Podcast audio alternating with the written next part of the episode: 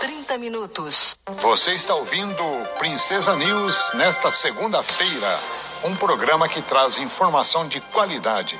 Você ouve aqui, só na Princesa FM. Direitos Humanos, uma parceria da Agência de Jornalismo do curso de jornalismo da UEPG com a Rádio Comunitária Princesa. Olá, eu sou Débora Cook.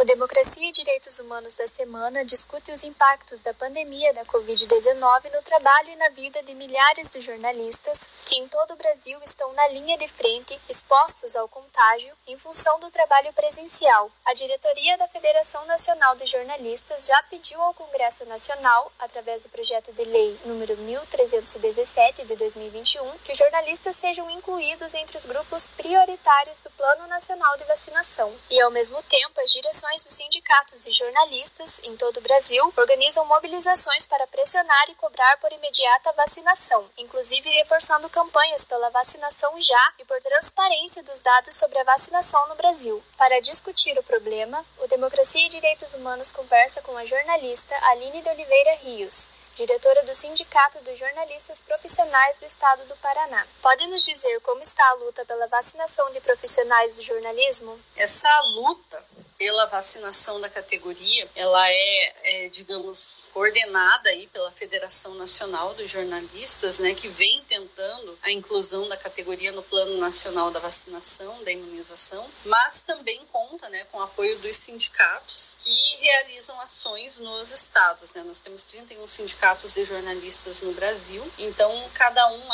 age dentro da, da sua área, né, com, com as, as ferramentas que tem. No caso da FENAGE, houve no dia 9 de junho, né, o Dia Nacional de Luta pela Imunização dos Profissionais aí do jornalismo e também existe um, existiu né, um abaixo assinado pela imunização da categoria que rodou aí o Brasil inteiro e teve mais de 7 mil assinaturas, que foi entregue agora em dia 23 de junho para autoridades da saúde, o próprio Ministério da Saúde e também para o Congresso Nacional, como uma tentativa de sensibilizar né, os nossos governantes para a exposição da categoria para a necessidade de vacinação desses profissionais. Também existe um projeto de lei 1317 de 2021, do deputado federal Dagoberto Nogueira, né, do PDT do Mato Grosso do Sul, que conta com essa participação né, da Federação Nacional dos Jornalistas, que vem acompanhando e pressionando né, várias autoridades em busca da garantia desse direito. E nós temos aí alguns resultados. Né? Nós temos profissionais, anúncio de vacinação de profissionais do estado de Goiás, tem vacinação no Maranhão, Mato Grosso, Piauí, Roraima. Também tem a situação da Bahia, né, que inclusive houve uma manifestação contrária do Ministério Público Federal, mas que está em andamento efetivamente esse, esse esforço né, dentro desses estados, que já se sensibilizaram e que já estão vacinando a categoria.